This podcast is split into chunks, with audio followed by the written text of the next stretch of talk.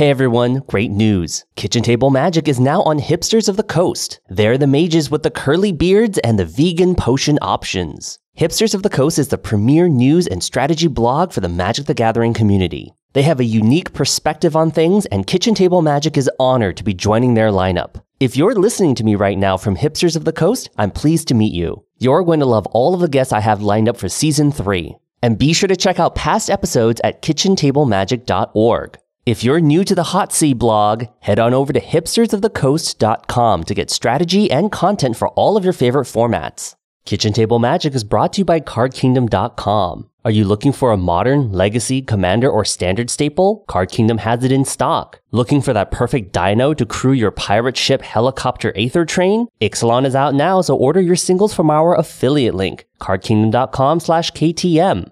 Kitchen Table Magic is brought to you by Paragon City Games. They're a community focused game store in Draper, Utah that cares deeply about their player base. They invite you to join their in store stream at twitch.tv slash Paragon City Games for weekly legacy and standard events.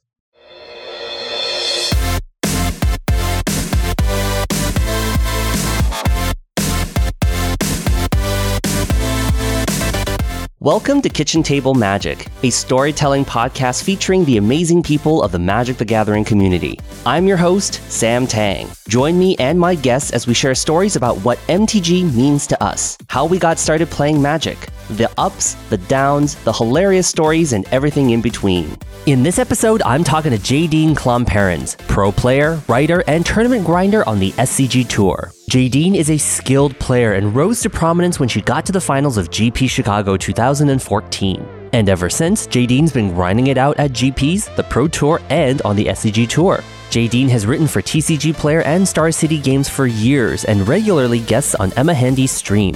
Jadine talks to us about the valuable lessons she learned playing competitive Magic and tells us some hilarious stories about playing on the Pro Tour. I hope you enjoy my conversation with the Quiet Fish, Jadine Klomparens.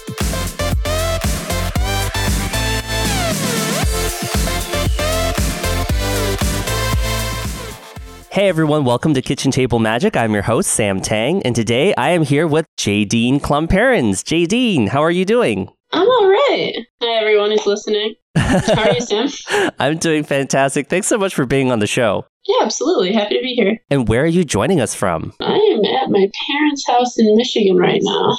Okay, very cool. Well, like all things, I wanted to jump in and start from the beginning. Jadine, where did you grow up and how did you find magic? Uh, I grew up here in the, Michigan area, like right where I am right now. I found magic through Yu Gi Oh! I played Yu Gi Oh! like grade school, high school. I was like, Yu Gi Oh! is great. And then I went to college and and did a little bit of research and I'm like, huh, college I'm going to doesn't have a Yu-Gi-Oh scene, but it has a magic club. Whatever. What's the difference? Card game's a card game. So I started playing magic then because you know, it's like the way I knew to meet friends. Like I was like, how do I meet people at a college? I went to college like eight hours away from where I grew up, so I, like I didn't know anybody going, and I was like really worried about knowing anyone. I was like, well, what am I supposed to do? How am I supposed to meet people? And I was like, clearly, I started playing Magic. That ought to do it, and it did. That is really cool. What did you major in? My major jumped around a lot. I started in chemistry. My degree ended up being in mathematics. Uh, it was computer science for a hot minute in there too, but graduated with a bachelor's in math in the end. Well, uh, definitely. I'm so interested in understanding kind of like the way you think about magic and like how you are as a competitor. Have you ever thought about whether or not you could use your math degree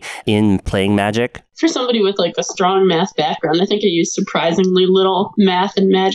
Uh, one of the things that like appeals to me about magic really is like it's so different than like what I do the rest of the time, but like I try pretty hard to play mostly on intuition and not numbers. My approach really is like trying to use numbers outside of the game, like deck building, thinking about it, studying lines, and then like in the game, I just forget all of it and just go with what feels right. That's really cool.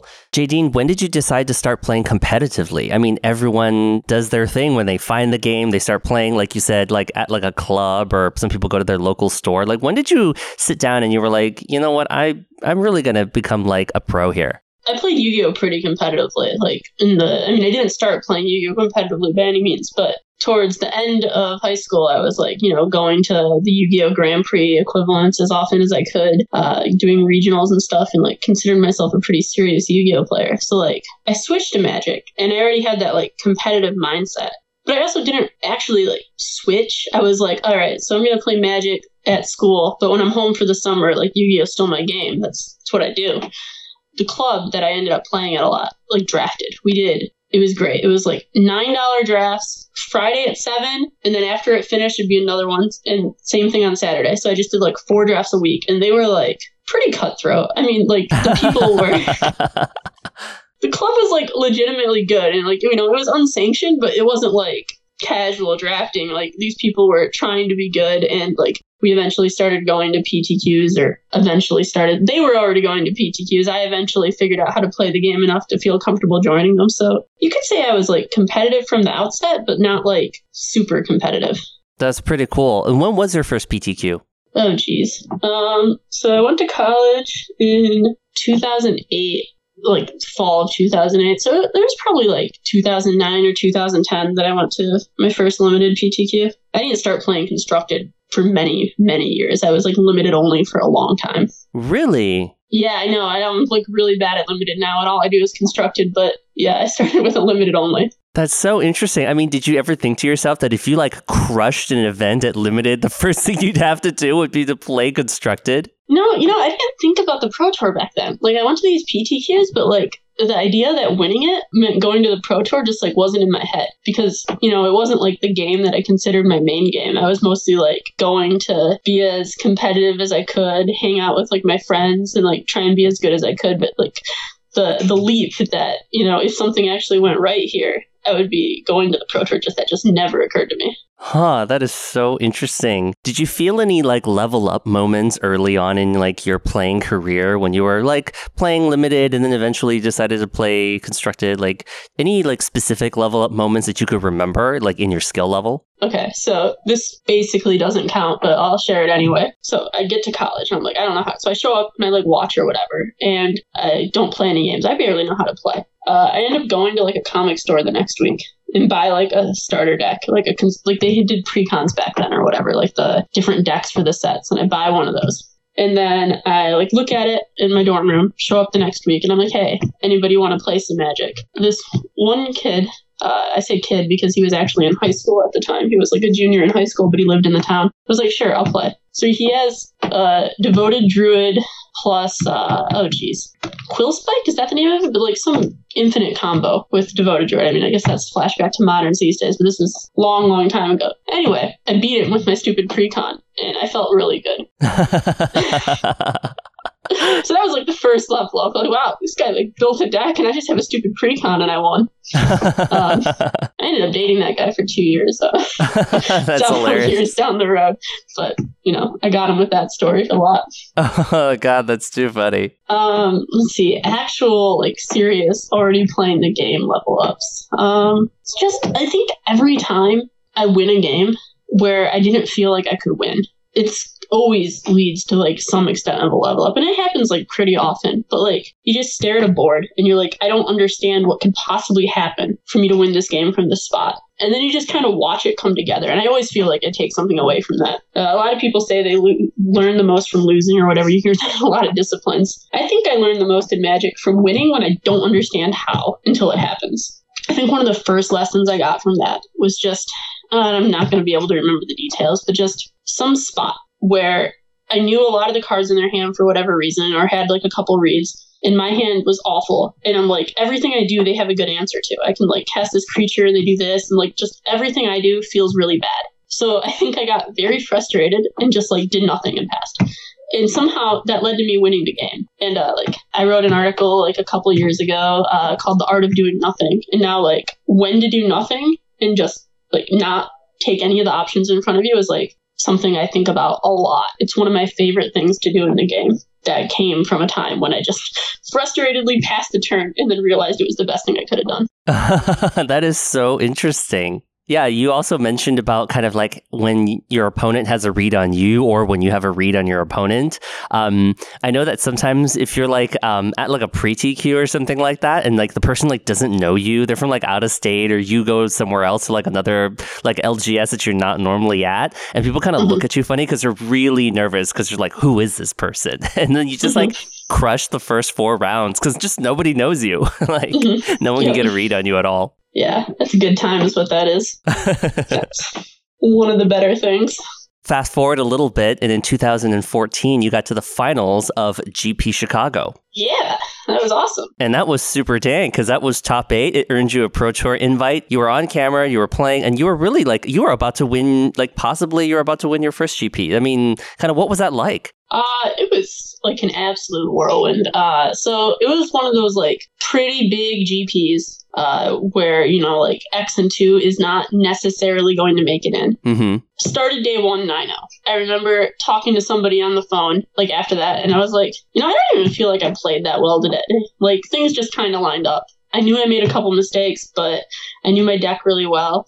Uh, this was like a couple months after Grand Prix Cincinnati, where I played the same deck, which was Mono Black Devotion, and lost two win and ins in a row uh, for the top eight. So I was 12 and 1, and then I lost two in a row to go to 12 and 3. So fast forward two months, Grand Prix Chicago, start 9 and 0. And I was like remarkably, like just not happy that Saturday night. I was like, I don't feel like I played very well. I don't know how you ever do anything. I'm 9 and 0, but I'm sure it's going to fall apart tomorrow. I was, I was just not happy. So I lost the first round of day two, if I remember correctly. And then I lost another one real quick. Like it was either the round after that or the round after that. But I had to win like three in a row. But I played really well on that second day, and I did end up winning three in a row. But it actually got kind of anticlimactic. Round 15 was barely a match. Uh, it was one of the matchups that I thought was really good for Mono Black. Uh, Jund Monsters, if anybody listening remembers the uh, Theros Return to Ravnica standard format. And my opponent, like, mulligan to five, mulligan to four. Uh, couldn't have happened to a nicer guy. And, you know, and that was it. It was done. But, like, I didn't think I was going to make the top eight, and I wasn't thinking about it. That was my Pro Tour invite. Just 13-2 was enough to get the invite. I was really happy, and just nobody knew if that was going to get me into top eight or not. It ended up working. I don't remember what place anymore, but it was like pretty low. I think 10 X and 2s, so like two people went X and 2 and didn't make it. And then in the top eight, I beat the guy who was one of the people who beat me in the winning in a couple months ago in Cincinnati. Top four, I had a really good match. But like it was just such a blur at that point. Just like the matches were just going and I was just playing until the finals were over and I was like I guess I didn't win, but I'm really happy. It was so awesome.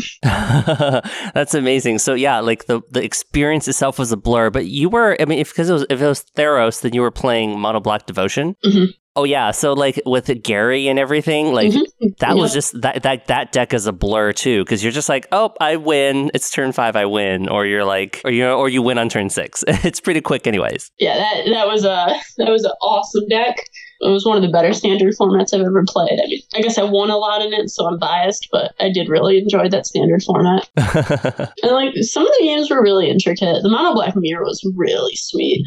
Yeah, so I mean, as history goes, you didn't win, but you still had a great time, and you got a Pro Tour invite. Which Pro Tour did you end up going to? Uh, Pro Tour Khans of Tarkir here in Honolulu, Hawaii, because I just ran really good and got into the Hawaii Pro Tour. That's amazing. Yeah, no, if you're gonna want to win any Pro Tour, you're gonna want to go to the Hawaii Pro Tour. Yeah, no, it was awesome. The Hawaii Convention Center just like so good. It's like it has like a roof that's like I want to call it like a botanical garden, but like that's not reasonable at all. But it feels like just like a garden on the roof of this convention center that you can go like hang out in, in the Hawaii sun between rounds. It's so amazing. that's awesome. Did you end up having to find like a playtest group for um or a team for Pro Tour Khans or like how did you go about doing something like that? Yeah, I was invited to play on a uh, team. I felt very fortunate that somebody reached out to me because I would have had not had the slightest idea where to start uh, Uh, looking for people to play with or whatever. Not the best group in retrospect, but you know, it worked and we got some good testing in. Yeah, we went down to Hawaii like a week and a half early or something and just kind of holed up and played a lot of cards didn't explore a lot of Hawaii, but you know, I was really okay with that. Okay, so Jadine, you and your team had all of your constructed decks ready, and you just had to buy a bunch of limited product, like like booster boxes and sealed boosters and things like that. Yeah, for the most part. I mean, tracking down constructed cards wasn't easy, but like we could handle it. Like most of us, you know, knew people, and I had somebody local who was very generous and willing to lend me basically all the cards I could even think about possibly needing. But yeah, like cards weren't released on MODO yet. Had to draft, so we just needed like a bunch. But a couple people either knew people in game stores or uh, worked in a game store themselves, and like were able to secure like a case of cards or something. So we had it covered, but I could see that being a really hard problem. So did you just like load your suitcases up with like cases of like magic product? You know, I didn't ask. I didn't bring any magic product myself, and it was there when we got there. So I mean, I assume like they had to fly. It must have been on the plane, but like I wasn't involved in those details. and then did you lock your constructed deck in like before that, or you had to like play test a lot, and then you like locked your deck in like the night before you went to the pro tour? Oh uh, yeah. So I think by the time we flew to Hawaii, most of us had it down to like two or three decks, so we didn't have to bring a ton of cards. And then kind of winnowed it down from there. I mean, I in particular was like pretty lock set on playing Jeskai, so it wasn't that difficult. And uh, I think yeah, I had I was 100% playing Jeskai within like three or four days of the pro tour and then the rest of it was just finishing out the last few cards of the list. That's really cool. And how did you do at that pro tour? Um, I went. I did well enough to make like fifteen hundred dollars, but not well enough for them to invite me back. Uh, I think X and five is the was the cutoff for a reinvite, and I went like ten and six, which was like forty third place or something, and like I made a sizable chunk of money, but no reinvite because that's just the pro tour life. Oh, interesting. Did you get to play against any like interesting pros or have funny stories about them? um, well, aside from a very embarrassing mistake in the second draft, um, I played I played against a lot of big names.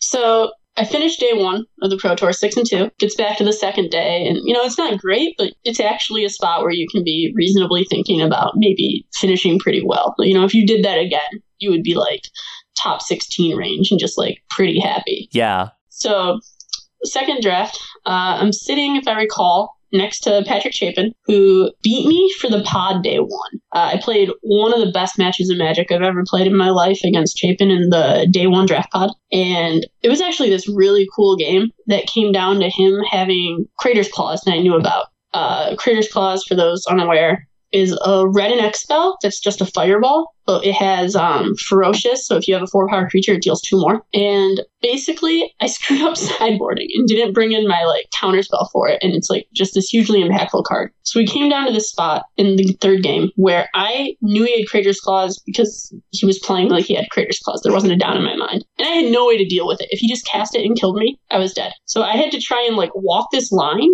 of representing the card that should be in my deck but wasn't, that would deal with it, like Disdainful Stroke or something like that.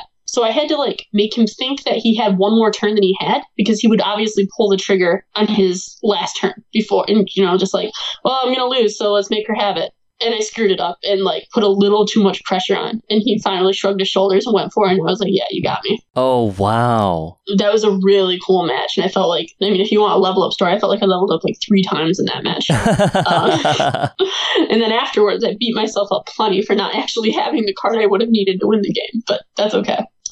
Uh, so fast forward, sitting next to Chapin in this next draft. We're drafting. Uh, I ended up drafting Temur, which is the color combination he was in the day before, and he beat me with. Uh, so I'm playing Temur, and I'm like, I guess Chapin, because he was passing me. I'm like, I guess Chapin doesn't want to be Temur. You know, I'm like feeling pretty good about my deck, and uh, I end up taking this High Spire Mantis, like fourth pick.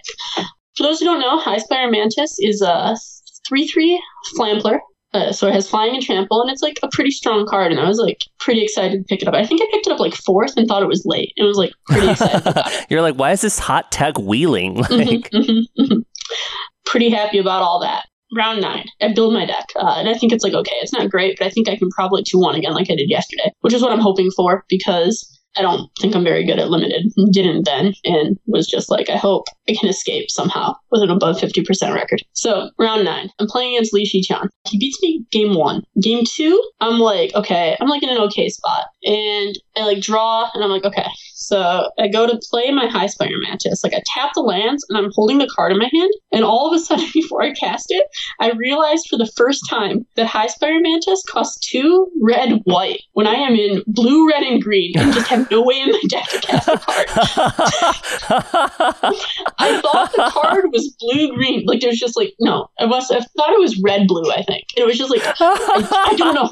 I was like, oh my god, what am I doing? And it just like oh, I don't know if you've ever seen somebody sheepishly untap their lands, but like this was probably the most sheepish I've ever been in my entire life. Like, um, um, it's your turn, I guess. And then I got crushed. I mean, like, I had a card in my hand that I couldn't cast. the worst part was that I had to play it in the next two rounds of this chat. I had to start this card because you have to play the deck you registered. So I'm like, God, I hope I don't draw the High Spire Mantis. If somebody plays a discard effect, do I just concede instead of showing them the shame? Um, I ended up one twoing that draft and felt so relieved that I salvaged a win with my register and uncastable in day two of the Pro Tour.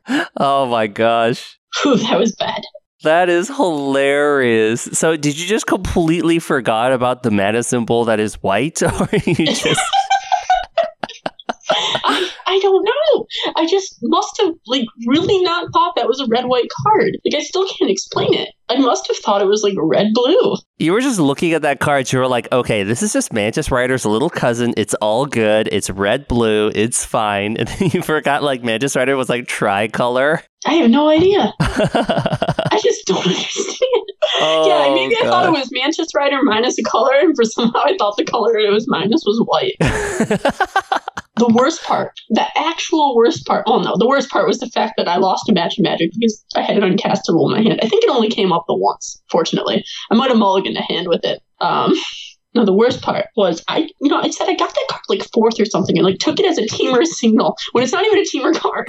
So that's like a that's a pretty bad signal to take. Um, but at the Pro Tour after party that night, I like went up to Chapin and like I may have not been. Um, anyway, uh, and I'm like, hey, did I tank your draft? I'm like, because you were Temur. He ended up being Temur that draft. And he was passing to me, and I'm like, you were Temur and I was Temur. Did I ruin your draft? And he's like, yeah, yeah, you did. I'm like, I'm sorry. So, uh, I think that high spire mantis might have cost both me and Chapin a few percentage points there. you didn't just tell him that you're like, well, I did you a solid because I took a high spire mantis. I was like, you want to talk about innovation? I took a white card in a Temur deck. Oh, I really wish there had been a land in my deck that would have let me cast it, so I like wouldn't feel so bad.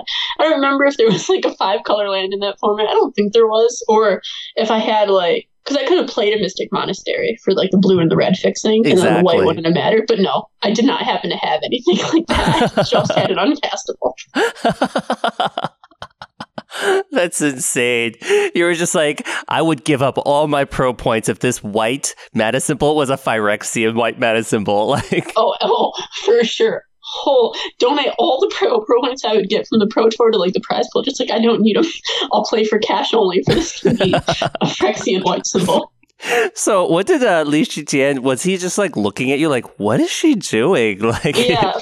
Fortunately, I never had to show the high spire mantis because like I've noticed it before I tried to cast it. Like it oh, was okay. just in my hand. So uh that's just like I don't know what he thought I was tapping mana for, but but he ended up winning, so I don't think he thought about it too much. He was- you were trying to like a turbo bluff. You- just like yeah, the the best bluff. Like I'm gonna tap four, and like my body language must have been like so happy too. I'm like I'm gonna play this solid card. It's probably gonna dominate the battlefield. This oh, I don't have another play, huh? oh gosh, that's just too ridiculous. Oh my gosh, that's too funny. Oh, that was oh. So yeah, so now I've like you know I like took a couple years off of it for the shame. But now I'm like dead set, get back to the pro tour and redeem myself. Like goal for my next pro tour: don't register a card I can't cast. That's it. That's, amazing. Well, you know, like look what you said earlier, Jadine, about like really getting back onto the pro tour. You know, a lot of people talk about Magic really isn't a solo activity. It really has to do with being on a team and playtesting and kind of being around some other people. Are there some people in the Magic community that have made a really positive and impactful, you know, presence in your life? Brad Nelson, for starters. He was the Grand Prix in Cincinnati I talked about, uh, where I lost two win. He beat me in round 15 and was apparently somewhat impressed by our match. But uh, he was the person who got me like my first article on SCG and got me like a lot of the notoriety that I now enjoy. And I think I owe somewhat to him just like putting my name out there as somebody who had some idea of what she was doing. Recently, Emma Handy has made just a tremendous difference. Uh, having a friend on the circuit uh, is just so much better than not having a friend on the circuit. Yeah. Uh, it makes me want to travel a lot more uh, and play like a lot more. I mean, I was pretty low on Magic for a while in like, uh, what are we right now? Mid 2017. So I guess it would have been like a lot of 2016. I was pretty low on Magic uh, and not really playing very much. And then towards the end of the year, I started playing a lot more. And yeah, Emma Handy has definitely been a huge positive impact on my career in that time. Yeah, Emma is really awesome. And do you just both plan to go to the same opens, like go to the same events or? Yeah, it was really easy for a while uh, because we were both doing all the opens. Uh, I took second at uh, Invitational in uh, August of last year, and that put me like in a spot where I wanted to try and make a go at the points race to get an invite to the Players Championship. So mm-hmm. I decided to play all the opens in like from August to December of last year. Uh, which I mean, I had not been grinding like at all before that, and Emma was also going to all of them because Emma goes to all the opens. We ended up doing that. And since then, it's worked out pretty well that we've both been concentrating on the SCG tour. So we basically go to the same tournaments. I use her house these days as a via point a lot I just like drive solo an awful lot, and she lives kind of close to the tournament, so I'll like drive there, sleep for one night, and then we'll drive together to the tournament, stuff like that. And is there a reason why you play on the SCG tour? Because it's like a different size, you know, tournament structure, and then does it have like a different price payout or EV or something? I play on the SCG tour because I've been playing on the SCG tour. Uh, kind of a self fulfilling prophecy, but like the fact that I got into that position where a points race made sense last year made me do it. And now I like, I have like, I had two buys for the entirety of season one this year, the first six months. And I have like one buy now. So like I have relative advantage on that circuit. Plus like not as big as Grand Prix. And I kind of have been falling out of favor with like huge crowds and huge tournaments and I hadn't like cared about the Pro Tour as much. So like the SCG circuits made a lot of sense, but starting to get that Pro Tour itch again. So I'll probably be starting to play more Grand Prix again. Yeah. I'm pretty excited about it. Do you have any upcoming GPs that you are planning to attend? Uh, you know, I probably do. I I'm really bad at planning tournaments more than like a month ahead. so like I know this month I'm playing an open in Syracuse and an open in Richmond. And then there's a Grand Prix in Indianapolis that I've been thinking about, but I'm not sure. It's limited, and I don't know if that's where I want to dive back in. And then there's a Grand Prix in Washington, D.C. in the beginning of September that's standard. That's like a high possibility, but kind of too far out for me to have made a decision yet. Mm-hmm. Do you stream, JD? no, my computer is a potato. Hopefully it doesn't crash during this. so, you know, it's hard to build a viewer base that way. But uh, I guessed on Emma's stream, uh, you know, more than a little, less than a lot. So that's a lot of fun. Uh, if my computer could handle streaming and like hopefully someday I decide to spend the money on getting one that will, I like probably will stream because I think it's a lot of fun, but not at the moment. Yeah, yeah. I mean, I guess your laptop is turning your streaming experience into like Goblin Streamer. It's like flip a coin. If you lose the flip, your stream crashes or something like that. Oh, it's like really bad. It's like the computer like makes this buzzing sound where like it just stops and it just is like and, like nothing's happening and I like have to like hold down the power button and get it to turn off and then turn it back on and then you know sit through the couple minute boot cycle and then race into MODO and just like hope that I can get there before the 10 minutes are up. Oh my goodness. Yeah, I play I play a good deal of Magic Online. I think it's one of the best tools out there for getting better at Magic easiest way to get better at Magic is to play against better people, and Magic Online has, unless you are very lucky to live in like one of the few areas with like a concentrated population of good players who play locally.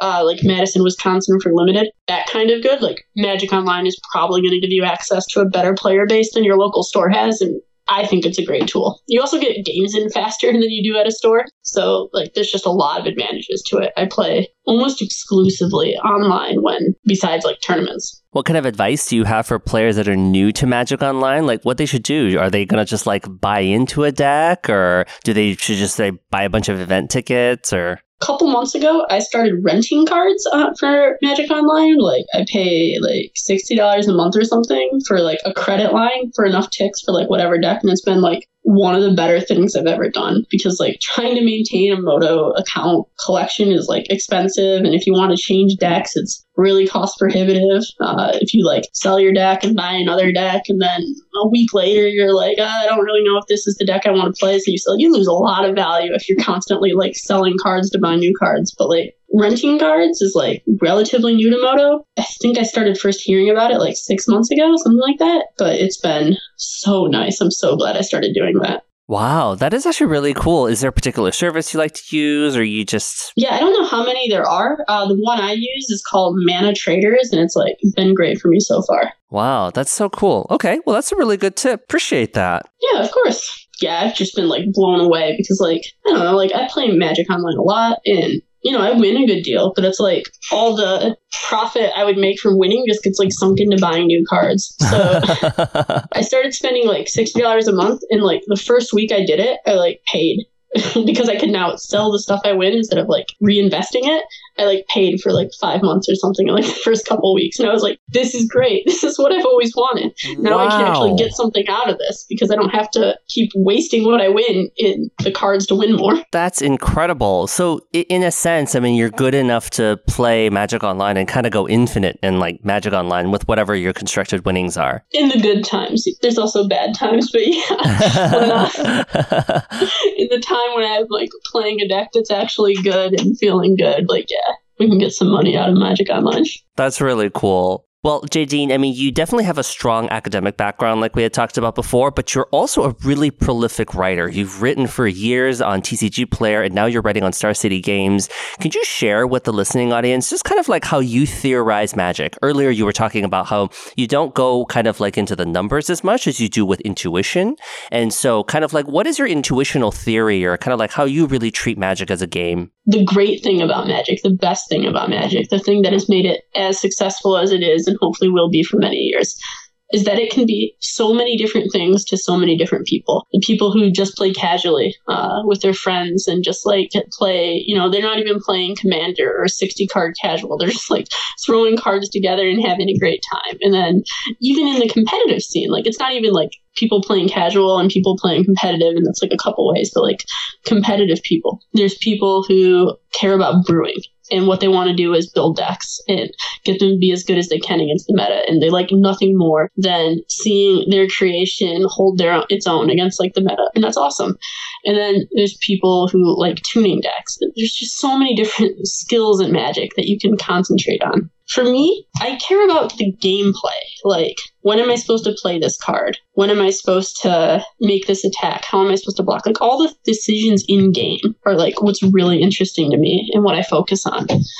I tell people sometimes that uh, the best thing Wizards could do for Magic, for me, not at all for people as a whole, would be awful for the game, but for me, would be to stop printing booster packs, stop doing anything, and just like print 75 card uh, product and just like you have to play one of these printed decks and there's like six decks or something and that's like it it's just list and like obviously that's terrible for the game wizards shouldn't do it But that would be what I would I would love that so much because all I want to do is play. Like you know the cards I have in my deck, I know the cards you have in your deck, and we're gonna battle. And the winner is gonna be the person who knows more about how these cards line up most of the time. That is so interesting.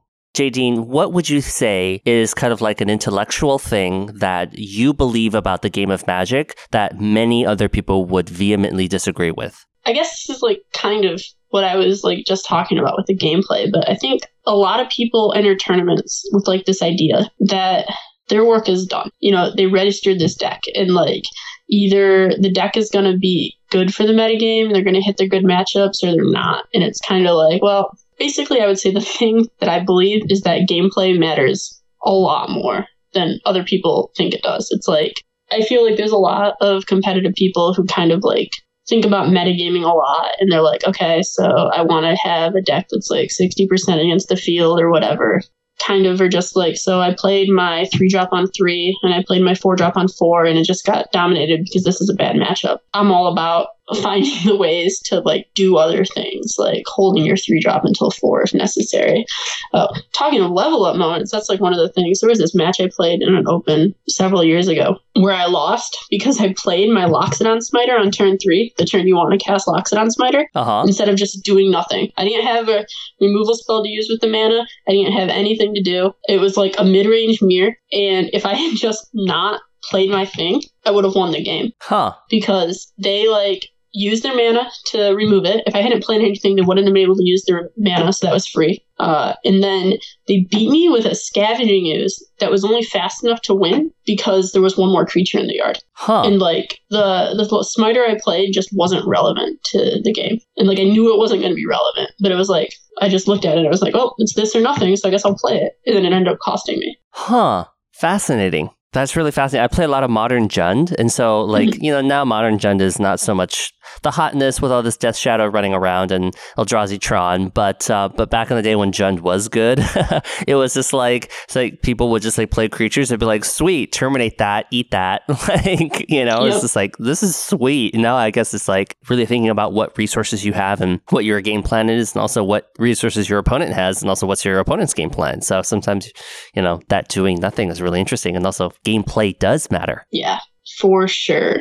Jadine, do you have any advice for players that are trying to get on the Pro Tour? Uh, if possible, take more shots. Like, you know, it's a grind to get onto the Pro Tour. Like, it really is. Like, you can be great, you can deserve it, and you're going to have to play a few Grand Prix, a few PPTQs, make it to a few RPTQs until you get there. Uh, don't get discouraged and just keep going. And I think the other thing is never stop learning. Like, don't get into this mindset where you're like, well, I'm good enough to make it onto the Pro Tour. I'm better than this guy, and they made it onto the Pro Tour a while ago, and like I know I'm better. And you like even if you are better, even if you are good enough to be on the Pro Tour, like you can still get better, and there's no reason not to. Like never get so frustrated that you don't have the results that your ability that you think your ability should give you that you stop improving because there is no cap in Magic. I firmly believe that this is another thing that I think I believe that a lot of other people don't is that there's just no limit to how good you can be at Magic. Uh, even the best players in the world make mistakes, and you're not one of the best players in the world. So just keep getting better.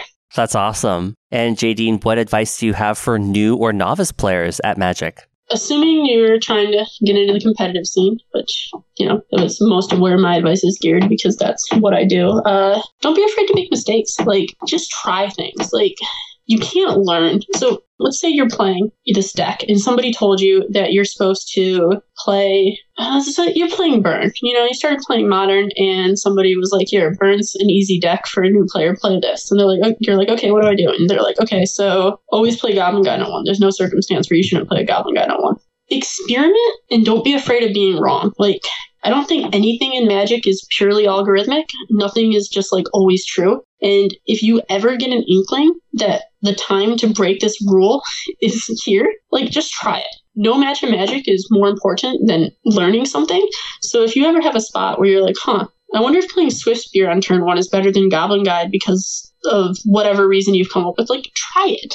You're not, you can't learn if you are so scared of making a mistake that you never try anything new. Yeah, just play the game, try things out, see how things are. Absolutely. I, I like when I'm playing MODO, I'm just like constantly doing things. I'm like, I see two lines and I'm like, I think this is what I'm supposed to do, but I don't really understand what's going on if I take this line, so I'm going to do that this game because, you know, like the match I'm playing on MODO for $5 or whatever just isn't as important to me as the opportunity to learn something. Hmm, interesting. And Jadine, what's new for you? Like, what's coming up on the horizon? Not a ton right now. I guess the the eventual transition to trying to requalify to for the PT is probably the newest thing. Uh, don't know exactly how that's working, but we have a couple more SCG events coming up, and then we're gonna see. Very cool. Very cool. Okay, everyone, we'll have more from Jadine in just a little bit, but first, a message from our sponsors.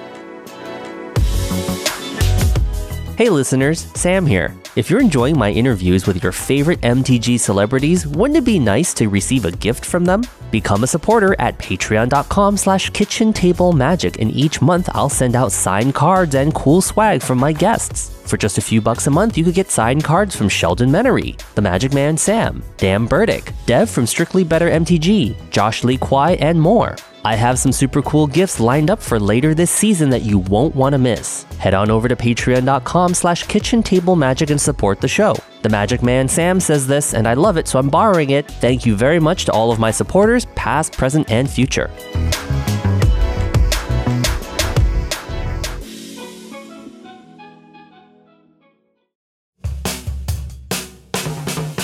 This episode of Kitchen Table Magic is brought to you by Card Kingdom. CardKingdom.com is a great place to shop for Magic the Gathering singles, sealed product, pre constructed decks, and gaming accessories. They have a huge selection of singles from the latest sets to an ever flowing supply of modern and legacy staples. Card Kingdom also loves to buy Magic cards. They'll offer you cash or in store credit for your Magic singles. And if you're new to Magic, you'll love playing any one of the 36 new pre constructed battle decks built by Card Kingdom. Sign up for Card Kingdom's email newsletter to receive coupon codes and deck techs by Magic Pro Chris Van Meter. You'll get access to Card Kingdom's private reserve, which are special deals for chase rares at significantly discounted prices. Card Kingdom has so much to offer, so I hope you'll check them out. And if you'd like to support Kitchen Table Magic when shopping at Card Kingdom, please use our affiliate link. Just go to cardkingdom.com/ktm. This episode of Kitchen Table Magic was brought to you by Paragon City Games. The Kitchen Table Magic podcast has been all about the origins of the game and members of the community. And as a community, we've come a long way since the game first started.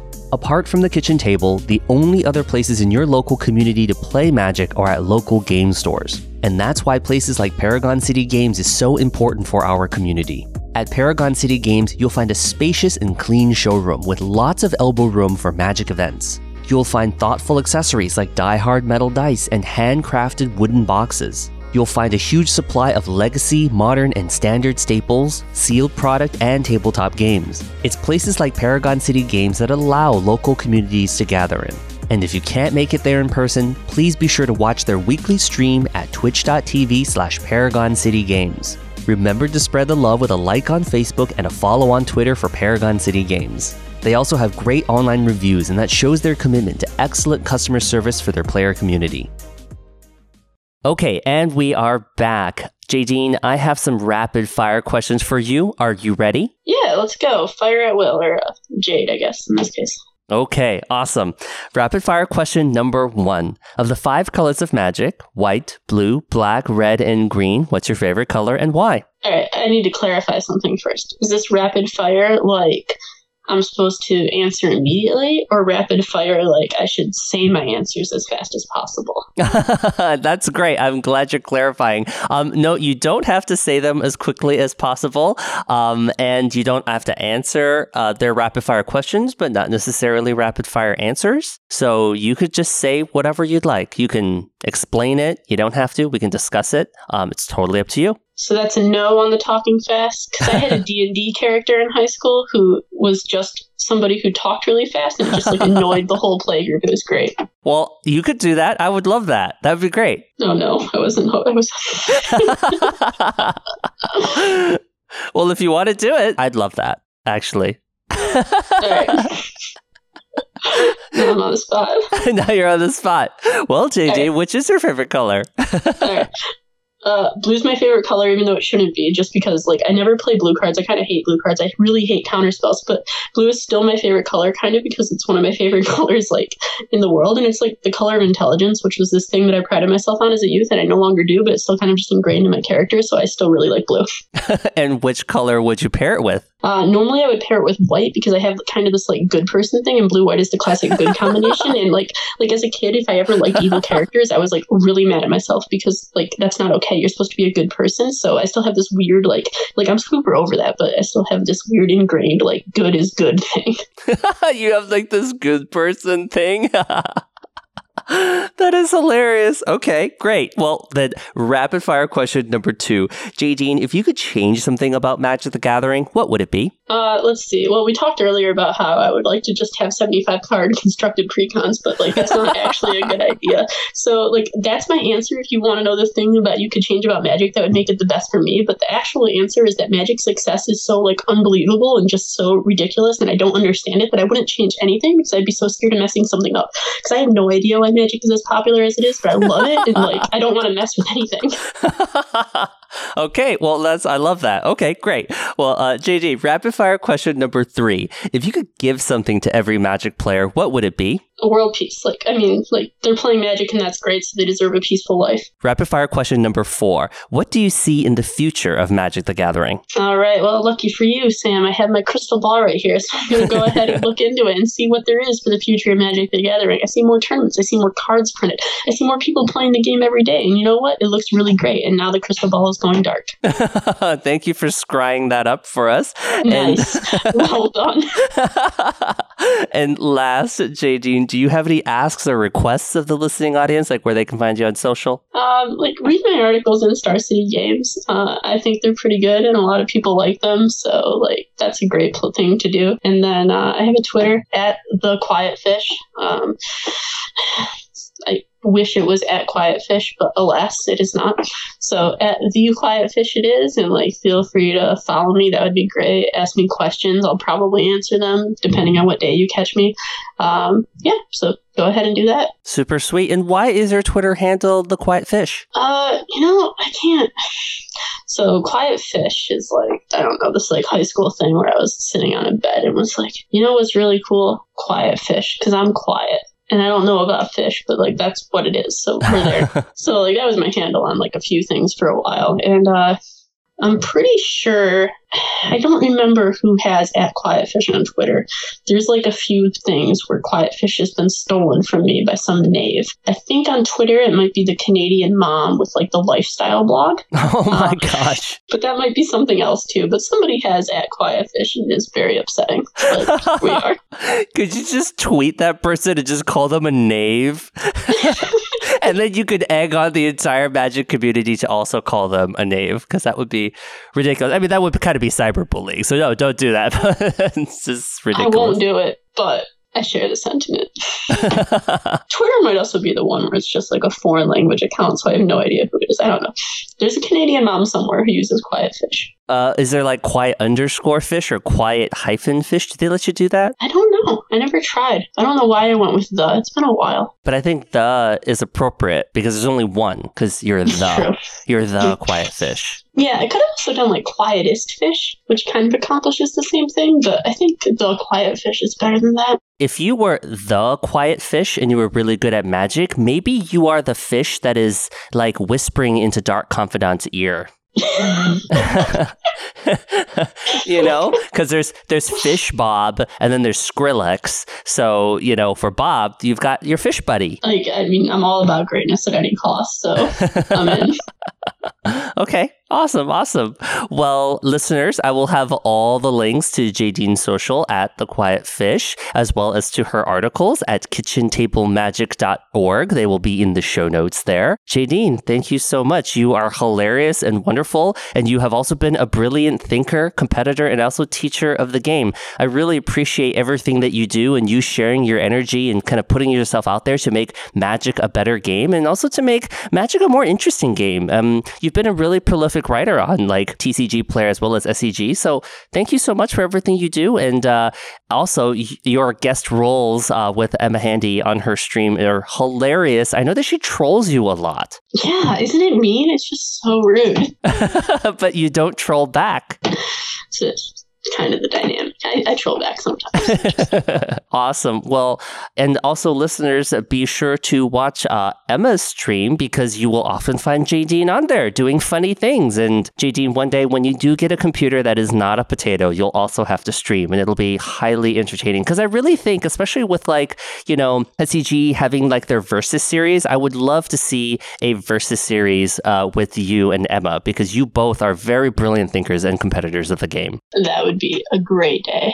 Thanks so much for having me, Sam, and like thanks to everybody who's listening. Appreciate it a lot. Hope everybody has a good day and enjoyed it.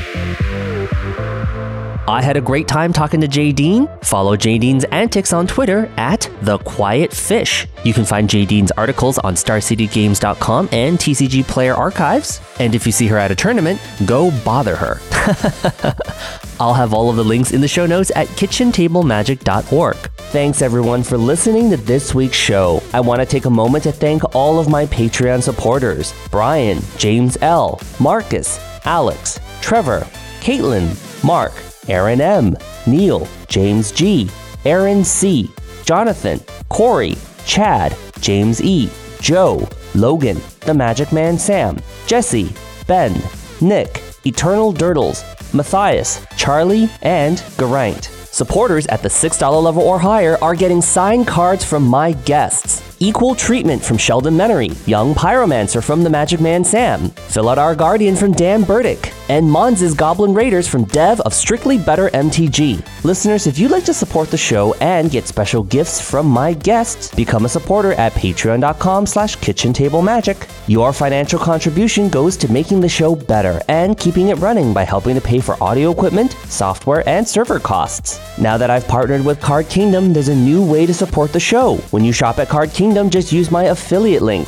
cardkingdom.com slash KTM. A big thank you again to all of my Patreon supporters. Your support of Kitchen Table Magic allows me to share stories about the amazing people in the Magic the Gathering community with the world. If you haven't heard already, I've created a new YouTube channel called Play MTG. It's an upbeat, fast paced YouTube channel featuring deck techs from the pros, learn to play tutorials, level up advice, card discussion, community news, and more. Just go to youtube.com slash c slash playmtg. Special thanks to Dev for the shout out on his YouTube channel that helped me get a bunch of new subscribers. I really appreciate your support, Dev. Follow the channel on Twitter at play underscore MTG. It's also on Facebook at facebook.com slash playmtg, all one word. I'm looking forward to creating new content and I've got some collaborations and new videos in the works. Be sure to subscribe to Kitchen Table Magic on Apple Podcasts, Google Play, SoundCloud, Stitcher Radio, Hipsters of the Coast, and MTGcast.com. Follow the show on Twitter at KTM Podcast. The show is on Facebook.com slash Kitchen Table Magic Podcast. All of the show notes are at kitchentablemagic.org. If you're new to the show, there's plenty of past episodes to listen to, and please be sure to share KTM with a friend.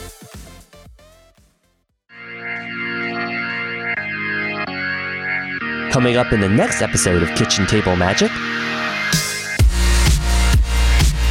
When I uh, originally created and put together these cards for Seance, it was an Esper build just because I found, you know, Seance is white, Muldrifter is blue, Shriekmaw is black, and then you also get stuff like Lone Missionary or uh, Fulminator Mage. And then shortly after Esper, I'm like, what if I could use green instead of blue? Green giving access to something like Satyr Wayfinder, which is really good because that fills up your graveyard and helps make land drops, and that's a good effect to reuse. Green also gives you Eternal Witness, which lets you buy back that seance that you put in your graveyard from a turn two Wayfinder. And green gives you Siege Rhino, which is everyone's favorite standard Rhino. And being able to reuse a Siege Rhino effect, if you know the first one died for some reason, uh, is pretty powerful. You win games very quickly with that card.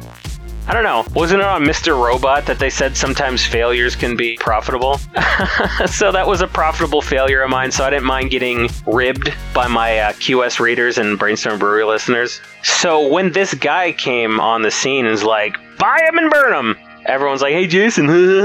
I thought everyone was screwing with me, just like, "Oh yeah, Seance, that's you, cause cause you're Seance." I don't know who it is.